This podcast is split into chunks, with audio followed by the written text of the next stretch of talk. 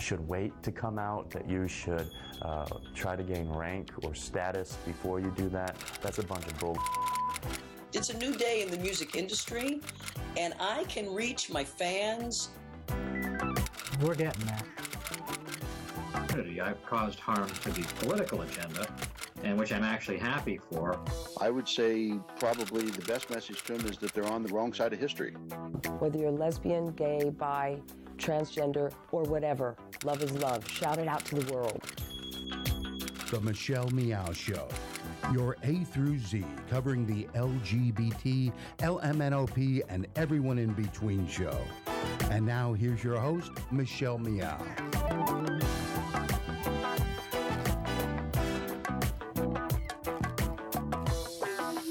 Hi, this is Simma Lieberman on the Michelle Meow Show. Welcome to Everyday Conversations on Race for Everyday People, where we bring people together from different backgrounds to talk about race and have a comfortable conversation. My guests today, I have two amazing guests. I have my dear friend and colleague, Edgar Quiroz, and a new friend, uh, Menat El Attma. And I'm going to have both of them introduce themselves. So, Edgar, let's start with you. Well, thank you, uh, Simma, and nice to meet you, uh, Malat. Um, I'm Edgar Quiroz, born and raised not too far from these studios here on Potrero Hill in San Francisco. Um, I am the, the youngest child of four uh, children, uh, born of immigrant parents from Mexico. Um, and I currently um, live in the East Bay um, with my wife. I'm the father of four uh, adult uh, college graduate children and proud grandfather of three uh, grandkids between the ages of two and 11 years of age. Thank you. Menat. Uh, thank you very much for inviting me, and it's very nice to meet both of you. First, uh, I'd like to introduce myself as a Muslim. Um, second, North African, Egyptian immigrant, and also a woman of color, and a student at Cal. Thank you. Edgar, you have been in, you had you were an activist in the early days. Am I right? Yes. And you spoke on issues of immigrant rights. You were involved with farm workers. Well, um, I have traced in my family's um, background that my family, my grandparents, were political prisoners during the Mexican Revolution in 18, excuse me, 1915. So, so I've had in me um, a, a, fight for social justice. Um, growing up here in San Francisco um, during the quote unquote war on poverty uh, after uh, 1968, my father was very much involved in organizing in the community. And by being, you know, the youngest, he would tag me along. Um, and it was there where I was exposed to uh, social activism uh, around youth leadership development um, and um, became very active with my dad on the uh, great boycotts with Cesar Chavez and the United Farm Workers. Thank you. And Menat, you're, I'd say you were active today. Tell us a little bit about projects you're involved in. Um, so, to begin, um, I work with a nonprofit in Guatemala that is centered around the empowerment of women, specifically um, indigenous women, that cultivate their own businesses. And so this nonprofit funds microloans, uh, which was which is a notion uh, founded upon um, or founded by uh, Muhammad Yunus in Bangladesh and brought to regions like Guatemala. Um, and so these women um, have their own businesses in which they are able to bring in more income for the family and are able to allow their students, their kids, to attend school instead of selling things on streets. Um, another program that I work in, or generally, I enjoy um, seeing things being you know, vibrant, being active, and so um, orchestrating events like the one I'm or- orchestrating for September uh, for a Latino Middle Eastern solidarity group, um, just to see um, or just to make clear that there needs to be more work done and there is history of solidarity in our past and that we need to keep things moving along and keeping it resonant and um, keeping it going, especially during these times when things are very fragile. You know, with all the talk about race, and you know how important that conversation is to me, so much of it, though, in the media is around black and white. So I would like to ask each of you how do you relate to the topic of race? And how does it impact you? Well, um, as a Latino, uh, brown skinned man in America, it affects me every single day by um, either direct um, um uh, comments or um, unspoken tension. Uh, I think I think um, we cannot be a colorblind society. I think folks, you know, uh, they they get a pass when they think I see everybody the same. That's um, that's to me that's really not addressing uh, understanding one's history. To me, is very very important, um, and one um, knowing that they may not ever be fully competent in somebody else's culture, but having the humility of asking and learning and having authentic conversation is, um, to me, the, the beginning of race relations. Um, I think it's um, evident that uh, this current um, president has divided this country based on race and um, uh, allowed uh, individuals who have had these feelings um, so for so many years and deeply held within, uh, able to express themselves because they're able to get away with it, just like he. Now, have you seen Edgar? Have you seen any differences from when you were growing up to now, in terms of activism and also in terms of how issues around race affects Latino people? Well, um, yes, yes. I, I think um, now you, it's becomes more and more a, a matter of life and death.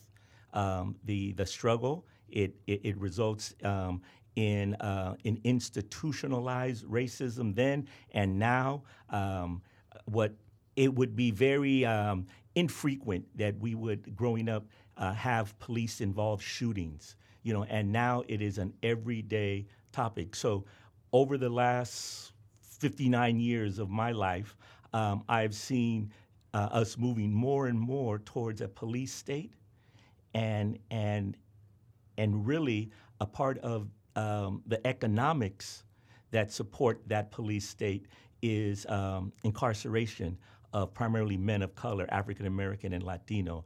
So, so that that has been something that we knew existed in the early 70s and not-for-profit organizations like RAP, um, uh, Horizon Unlimited, Central de. These were youth organizations in the Mission District. They, one of their primary purposes was to close down the Youth Guidance Center um, here in San Francisco because it was there the beginning of the, the, the criminal justice system for many young people. And Menat, as a young North African woman who's also a Muslim, what experiences have you had recently in terms of in terms of dealing with issues around race and racism? So um, I think we can all agree that despite its subjective and unfixed nature, race itself is fundamental to the structuring and understanding of the social world. And for many of us, our appearance evokes one recurring question where are you from? Right? And so um, usually my hijab um, is like an immediate um, I guess, invitation to call me a Taliban or on the street, which has happened to me numerous times before, or um, businesses who have rejected um, me as like going into their service and seeking their service, who have closed their doors. Um, so, yeah, no, just a lot of weird looks. Um, and again, it's that question of like, where are you from, and that you know, it's it's important to understand that language itself is very instrumental um, to to how we uh, like how we as humans operate or how we as beings operate and it's truly the ultimate weapon one yields on a day-to-day basis and so um, the ability to use that language can be as influential as it can be detrimental. Um, yeah, that's all I can say. So and and Edgar, having grown up being young, being an activist, do you what do you see today? What do you think some of the biggest issues are today for one young people of color, and two people who are immigrants, and three young people who are affected by DACA? So I'm, I'm, asking you three three questions. Well, I, I think my response would be the same for all three of those um, populations, and that is um, the lack of, um, of uh, a constructive and affordable education and of quality education um, is, is the biggest challenge. Um, I think with, um, with those three, um, one can easily begin to start um, uh, guiding um, a young person, let's say, who will already at a very early age be labeled as somebody who's not going to receive a high school diploma or a college degree. And this whole tracking system is what I was referring to earlier around this. Um, this criminal justice uh, industry here, that to keep those private jails open, um, you got to have some residents, and those residents we know them as inmates.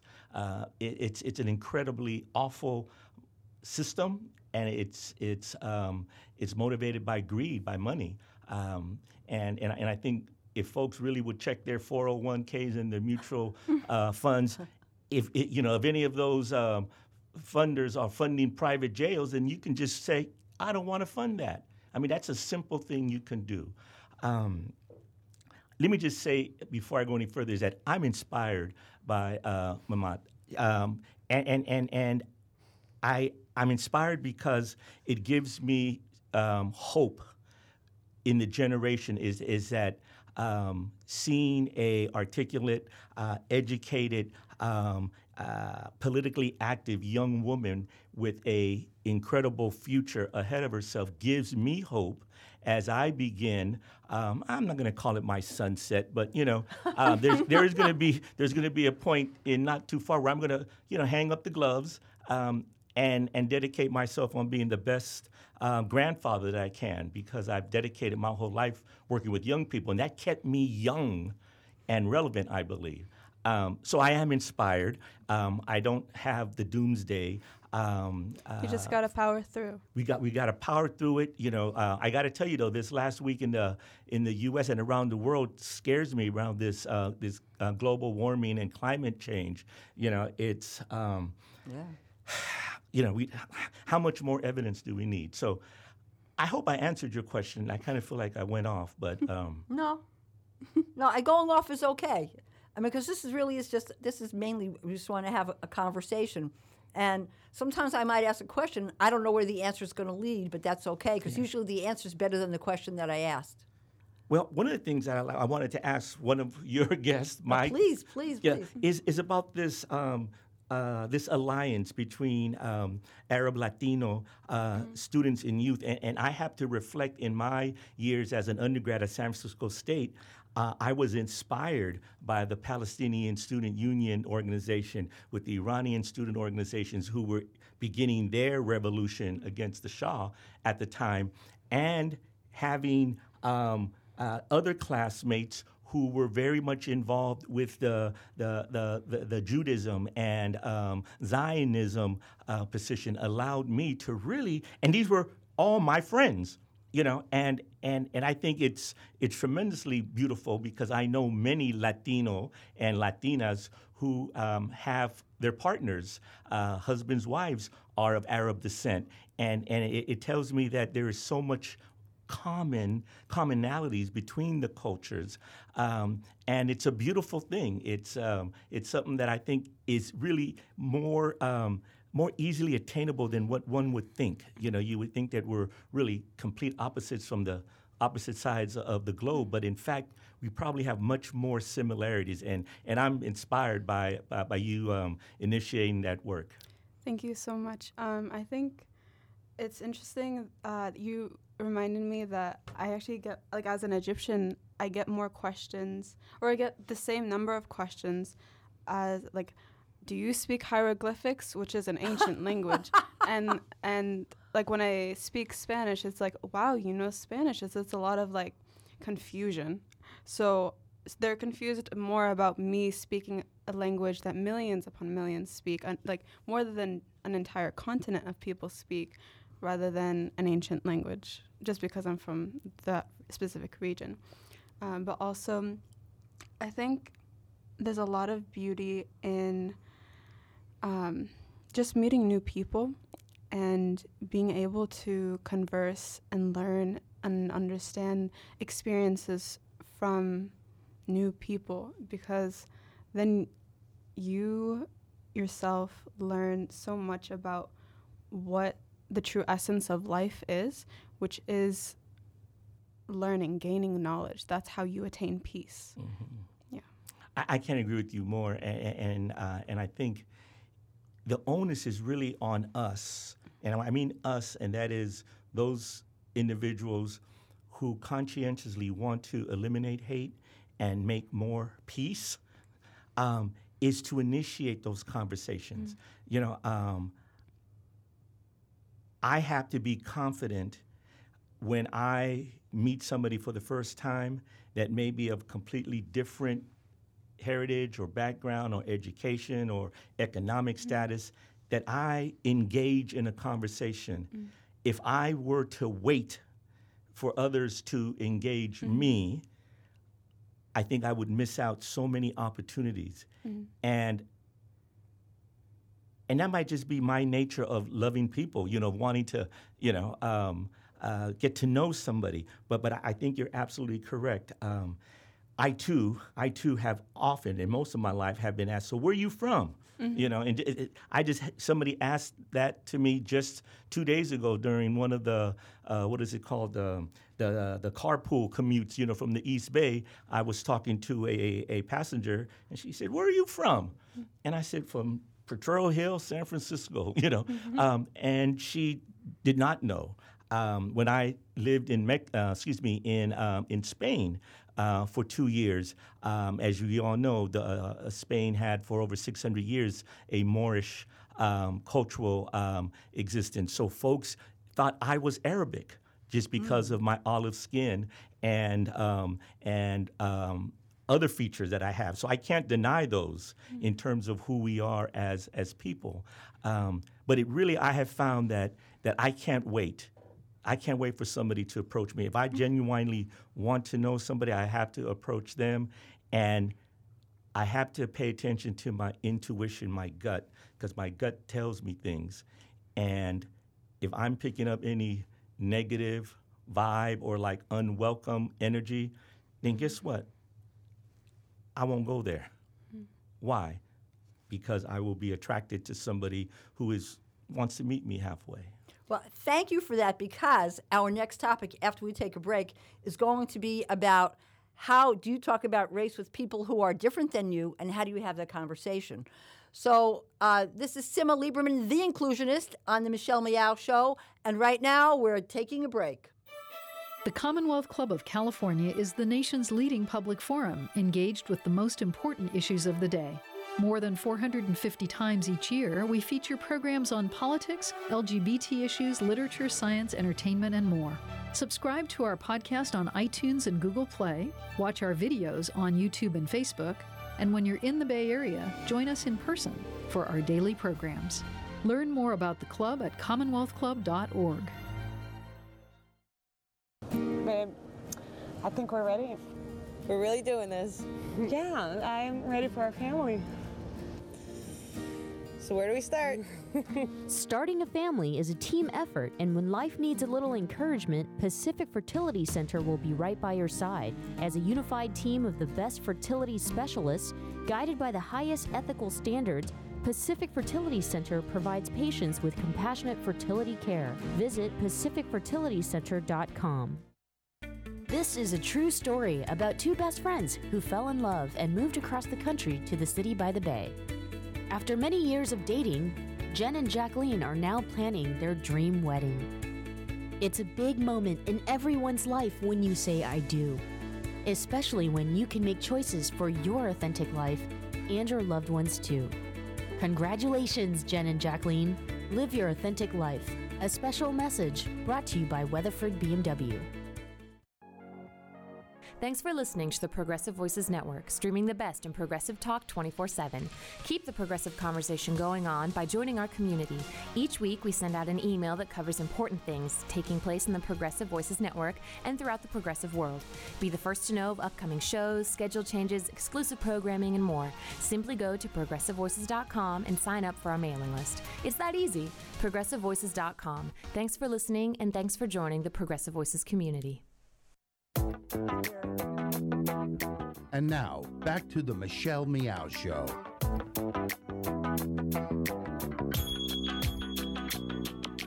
Hi, this is Simma Lieberman, the inclusionist, and we're back again on, on, on the Michelle Meow Show. And my two guests today are Edgar Quiroz and Menat El Attma. And what's one thing that's really exciting, we have people from two different cultures.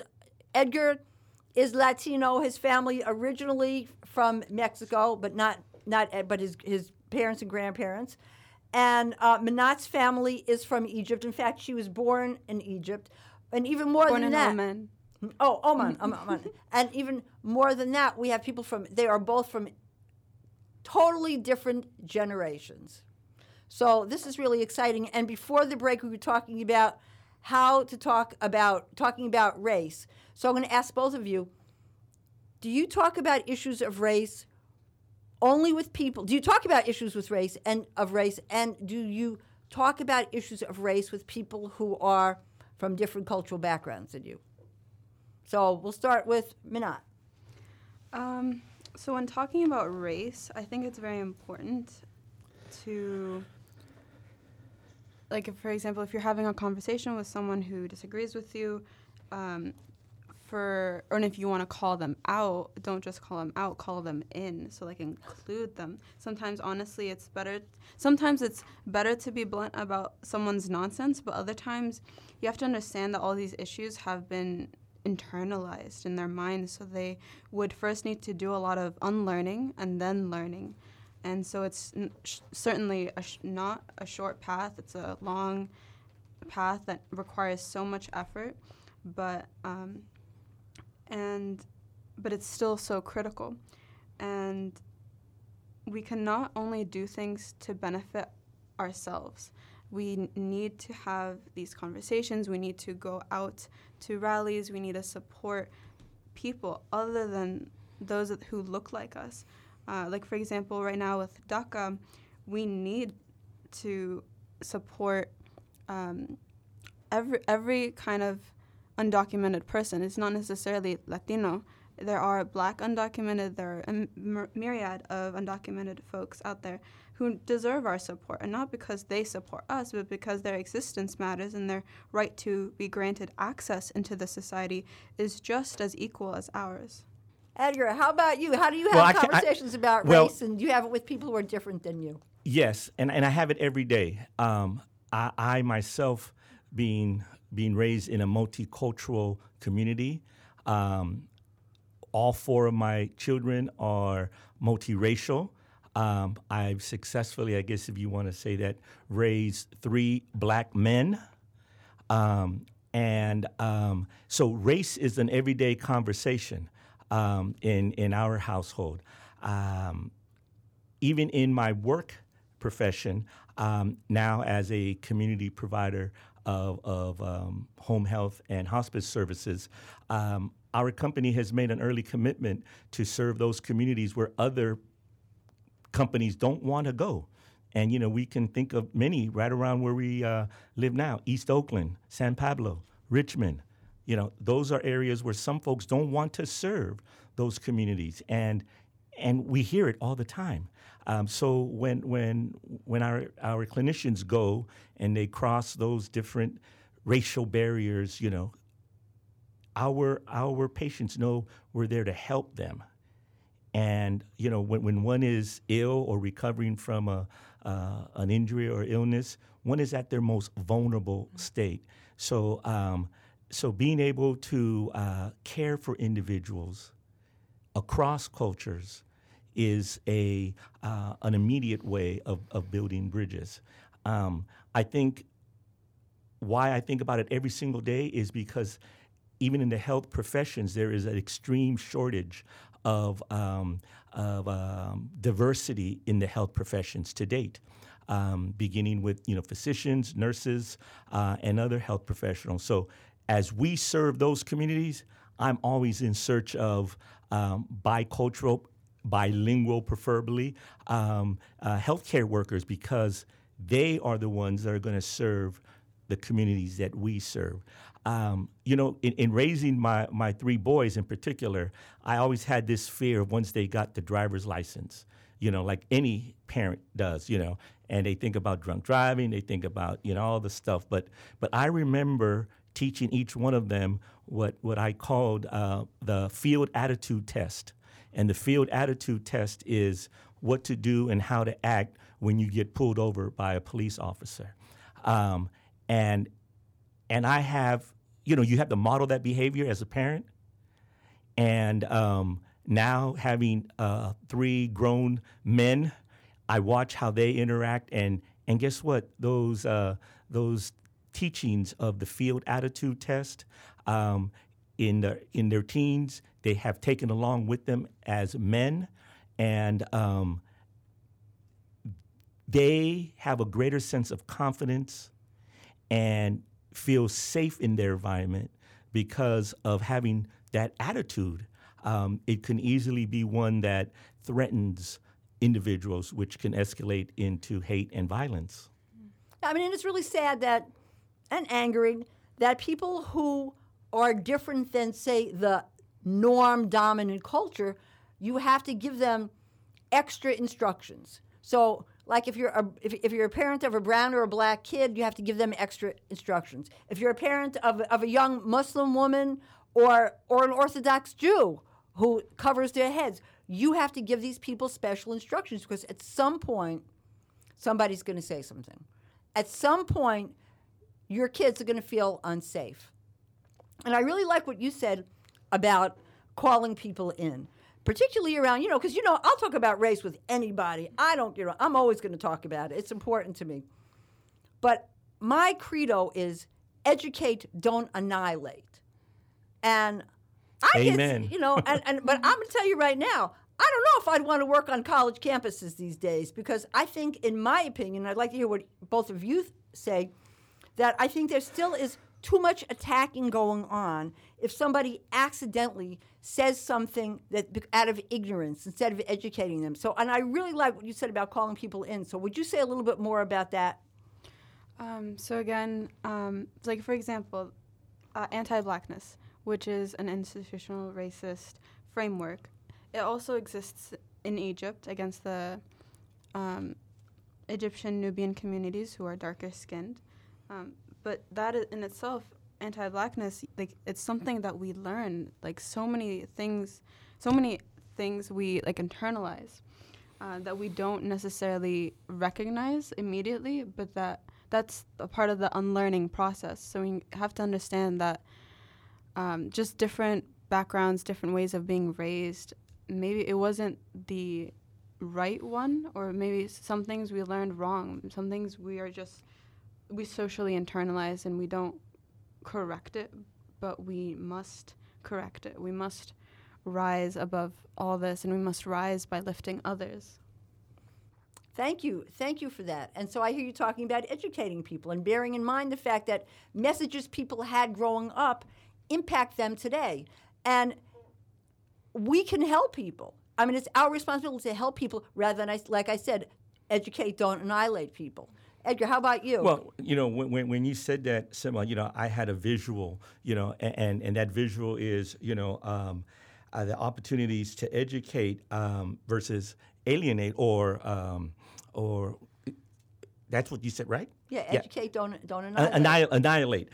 I think about a pesty fly, mm-hmm. you know, that's bugging you and it's flying around you. You know, you don't try to kill a fly with a sledgehammer because the collateral damage that you do is so much greater, but you try then to address that fly, you know, by shooting it out of your house or or finding a way to, you know, not let it be a pest. I think the education piece is is much more effective, and it does require a greater um, sense of patience Mhm. because, as you said, Menat, that um, there's to be able to take in new knowledge, new information, you have to unlearn so many of the of the biases that that you were um, um, experiencing as as as a as a person, you know, uh, growing up. I, I think I think it's important to also keep in mind the that that race doesn't just divide, but other things divide. Social Socioeconomic status, uh, educational uh, differences also divide individuals.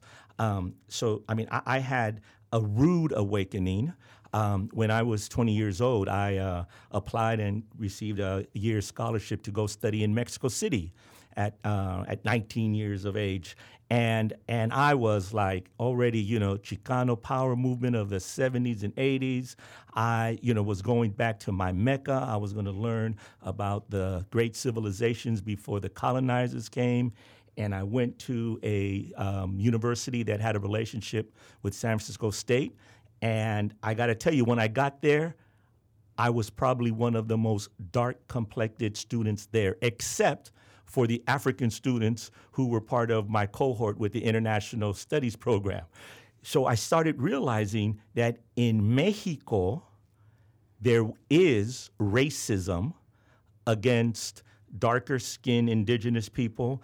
Um, we see and know now the, the, the influence of um, Afro Latinos in, in Mexico and Central America and South America, um, and how, how disappointed I was, how disappointed I was that I was being judged, one, as an American foreign student, two, as a dark skinned person, and equated to being a uncivilized or a um, uh, an Indian, and and that's one of the worst the worst insults a a Mexican could give another fellow Mexican. Is calling them you know you're acting like a, a naco or an Indian, which is such an insult. But I got to tell you, I've seen this this superiority trip have nothing to do with race. Both of them are Mexicans. Yeah. You know, and I would imagine if you go to other cultures, you see this th- these brothers, you know, having different um, uh, beliefs about one another. Thank you so thank you so much. And when we come back from our break, this is Simma the Inclusionist on the Michelle Meow Show. We're going to take a break right now. We're going to address that issue. The Commonwealth Club is a unique organization that brings together people from a variety of backgrounds to explore important issues as a community. Sooner or later, everyone worth hearing comes to our stage.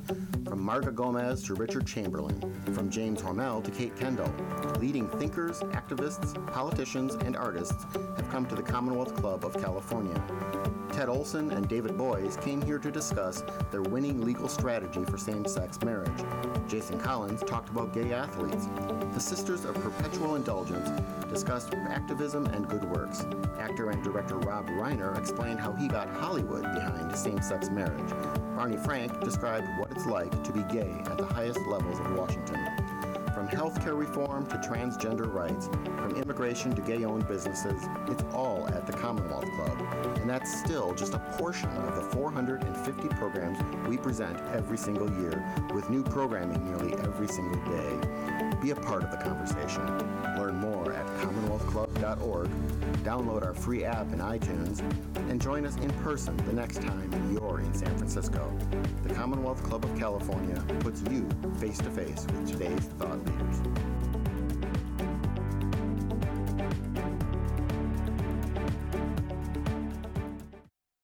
Babe, I think we're ready. We're really doing this. Yeah, I'm ready for our family.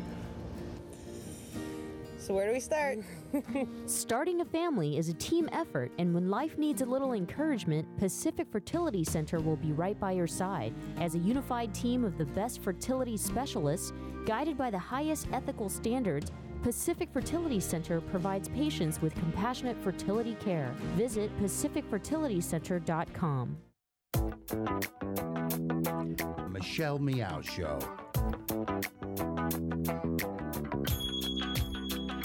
Hi, this is Simma Lieberman, the inclusionist, on the Michelle Meow Show with everyday conversations on race for everyday people. And today my guests are Edgar Quiroz and Menat El Attma. And before the break, we were talking about colorism. We were talking about issues of being light skinned, being a person of color, being light and dark, and, and different issues amongst people of color.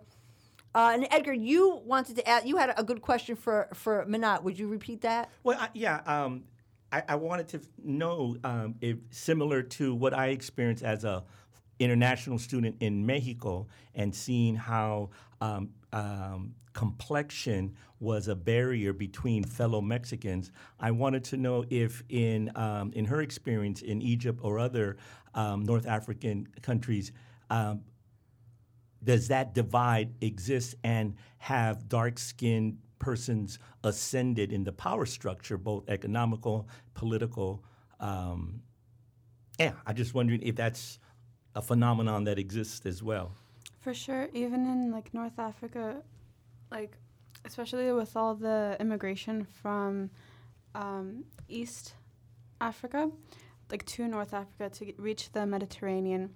Uh, many are unable to work. Many are because many are seen as you know the the generic, um, like characteristics um, or like bias characteristics. Unf- uh, filthy. They're uneducated. They're this. They're that and so they're really segregated or pushed away or very exclusive to um, just lighter skinned folks. And I think that in itself has a lot of privilege. And um, I think it's a lot of influence from the when Africa was, you know, the European monopoly, the mm-hmm. game, right? Um, and so when England, Germany, and uh, f- France like dominated the North North Africa region, it really had great influence on how we perceive one another. And so to change our perception and internalize that the darker ones are really the ones who should be the very bottom caste of society and that they should not have access to these kind of resources or these kind of um, opportunities or the same kind of sense of home. Like even when we're from the same place, this we, they're not they're not granted the same sense of home mm-hmm. or belonging. Interesting. Um, and, and I wonder how how do we overcome that? And now that we've called this land home, you know, um, how do we model that behavior to um, basically um, eliminate exclusion and, and, and, create more inclusive environments. You know, part of, part of me feels that you know, like it sounds cliches, but everything starts at home. You know, you have to uh, have an inclusive home. Uh, environment, and, and, that means listening to your your children's point of view. You know, as mm-hmm. a as a father and grandfather, I, I made a a very interesting uh, realization a couple of uh, a couple years ago that I remember growing up. I, I, I thought I would always be smarter than my kids because because I had more life experiences and yeah, I have that graduate degree. But you know what? It was very recent um, that that I had to I had to um, concede that that my children are smarter than me in many many ways because their experiences are different than mine and and after fighting it for a while mm-hmm. and losing arguments is saying, you know, uh, I know more, and and just because of my hierarchy as a as a parent, I had to be humble to say, wow, let me learn from this generation, and like I'm learning from you, Menat, you know, and and other. That to me has been a a revelation and a change, um, because I guess I I struggled with having the bias that age means wisdom. And that's absolutely incorrect because there are some old ass fools, you know, who are ignorant. And I think doesn't take too much imagination to figure those out. So age does not equate with wisdom. I see wisdom in the next generation, like sitting across the studio right here. Yeah, and also you could be an old racist is an old racist. Yeah. Young racist gets old, they're they're an old racist. And and I agree, and I think that one issue I hear in a lot of the programs that I do, that's why I'm really glad to have Menat mm. to have you here, that there's always going to be somebody who's going to get up and say, "Oh, young people today, they don't need to talk about race. They're so open, blah blah blah." And I always say, "Well, I'm watching TV shows, you know, when they show like the Nazis, those are young people. It's young people who are bullying other young people. Who are the skinheads? Young people." So I think that it's important to note that. So, do you ever hear that? Do you ever hear people say, "Oh, you young people," or "You don't need any of this"? all the time, but I think it's very important to to distinguish the two because, for example, a global poverty and practice professor at UC Berkeley can be talking all he wants or all they want about poverty when you can learn much more about the structures of violence um, and when poverty is violence and so you can learn more about the structures of violence from even a child in Yemen right now or a child in Egypt. Like I would see, um, normally I'd see this one girl on the, on my street who would be selling napkins, just like napkins, to try to uh, build get some income for their family. And so, and there are a lot of complexities into structural violences. And not only is the focus of concern on what, but in the context of structural violence, there are complexities that lie within the question of how, deliberately, how violence is a continuum from the physical to the symbolic. Okay, you got me there. You're going to have to break that down a little bit. um, That was a lot of wisdom right there. I, I know it's a lot of it's a lot of wisdom, but I might have to go to school for another four years until you. So break it down for me.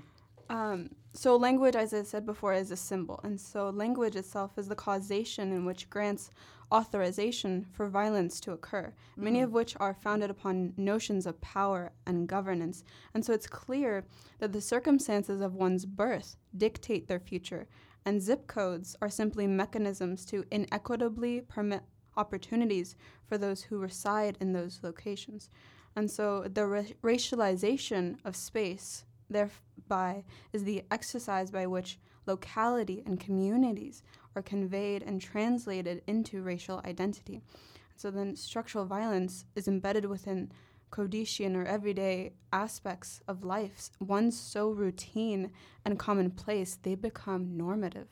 So let me see if I can take a, an interpretive stab at that, no pun intended.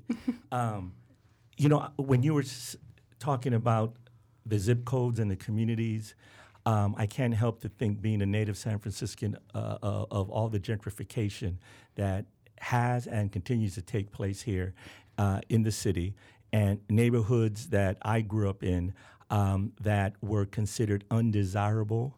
Uh, vis-a-vis the waterfront Dogpatch are now very much hipsters and and uh, areas that have been for lack of a better word taken over economically because um, Occupied. they were occupied through the vacancy of industry. When San Francisco became less of an industry city, which is the waterfront where I grew up, um, those big warehouses were vacant and they had to be filled with something.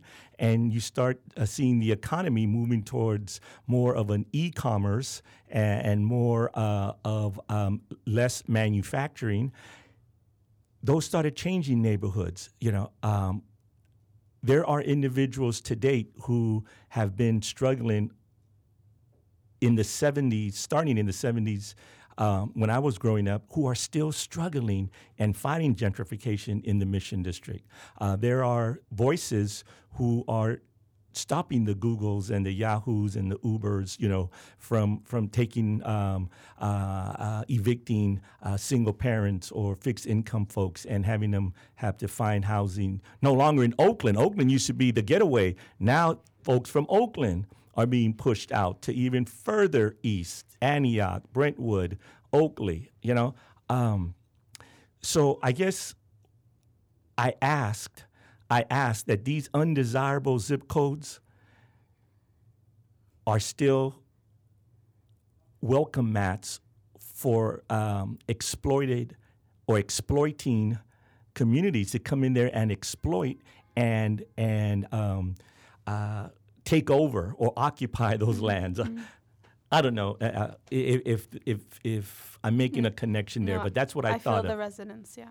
yeah. Well, is there a way? I mean, you know, I, I hear that too. People say, okay, well, it's being taken over by the Google, but we all use Google.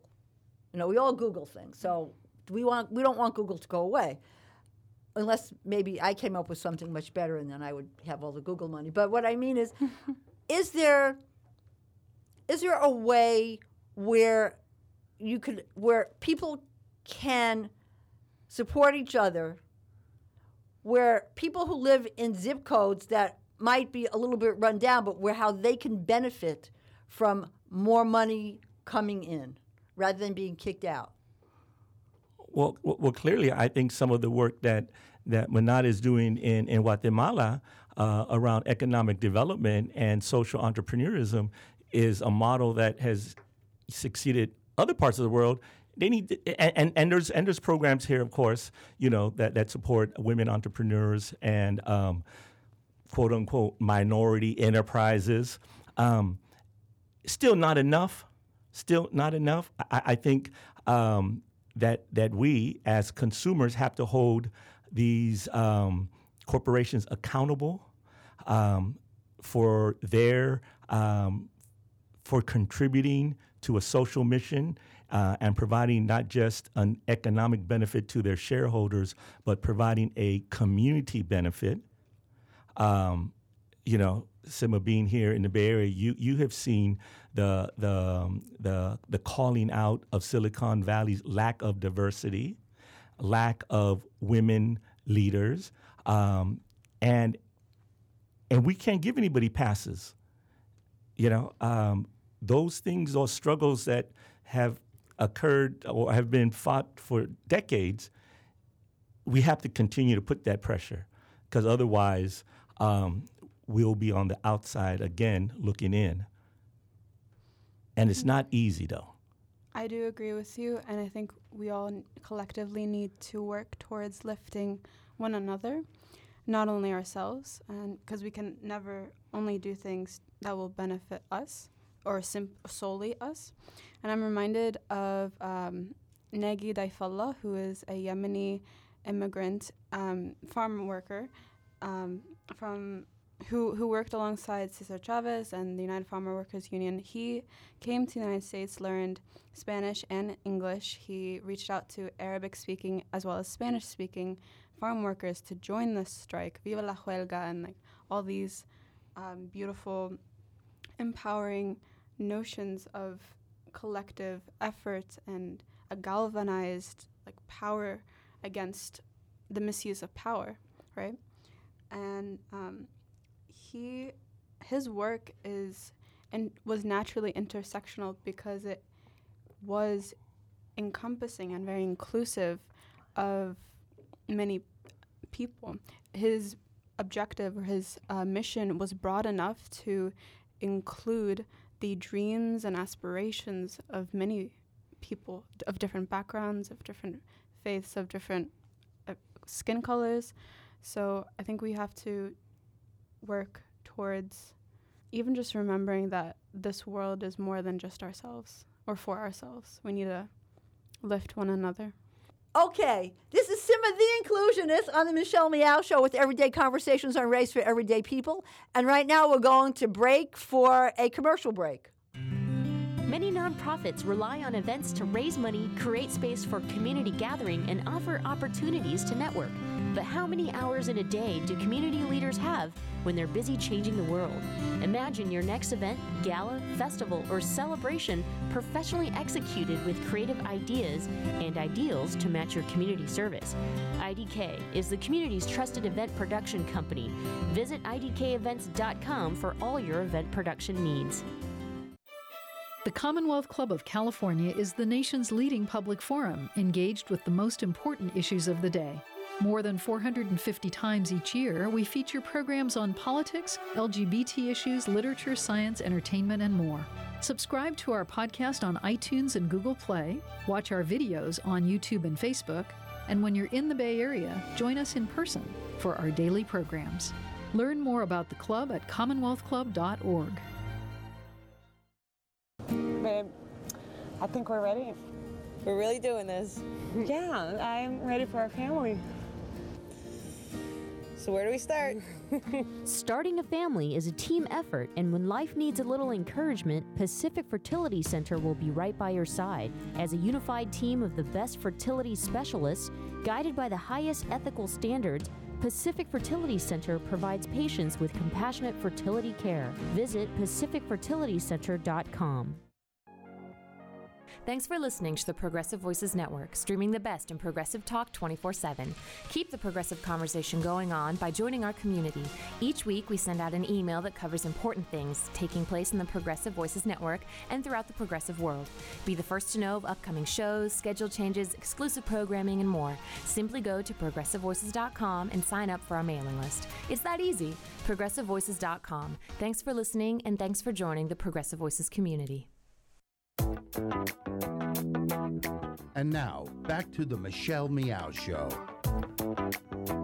Hi, this is Simma Lieberman, the inclusionist on the Michelle Meow Show, and today we're talking about everyday conversations on race with everyday for everyday people.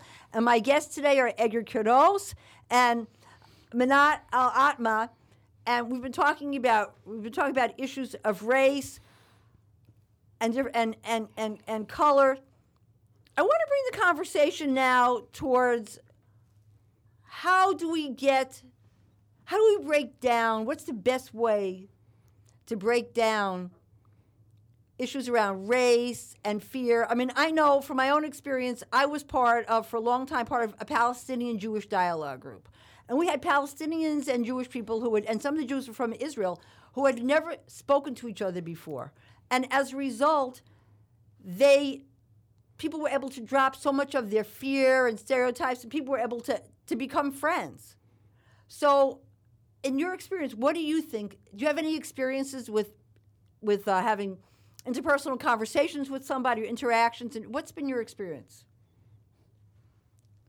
I, I would say, you know, life isn't always um, complex. You know, there's some simple things in life, and um, for me, there's um, one could say there's many different kinds of emotions, but at the end of the day, there's really just two, and and it's love and or fear, and and um, clearly for me, love trumps fear, and folks normally fear things that they're unfamiliar with, or they fear things that they perceive are different, and um, so I believe that um, simplifying the discussion and asking the question, you know, what are you afraid of?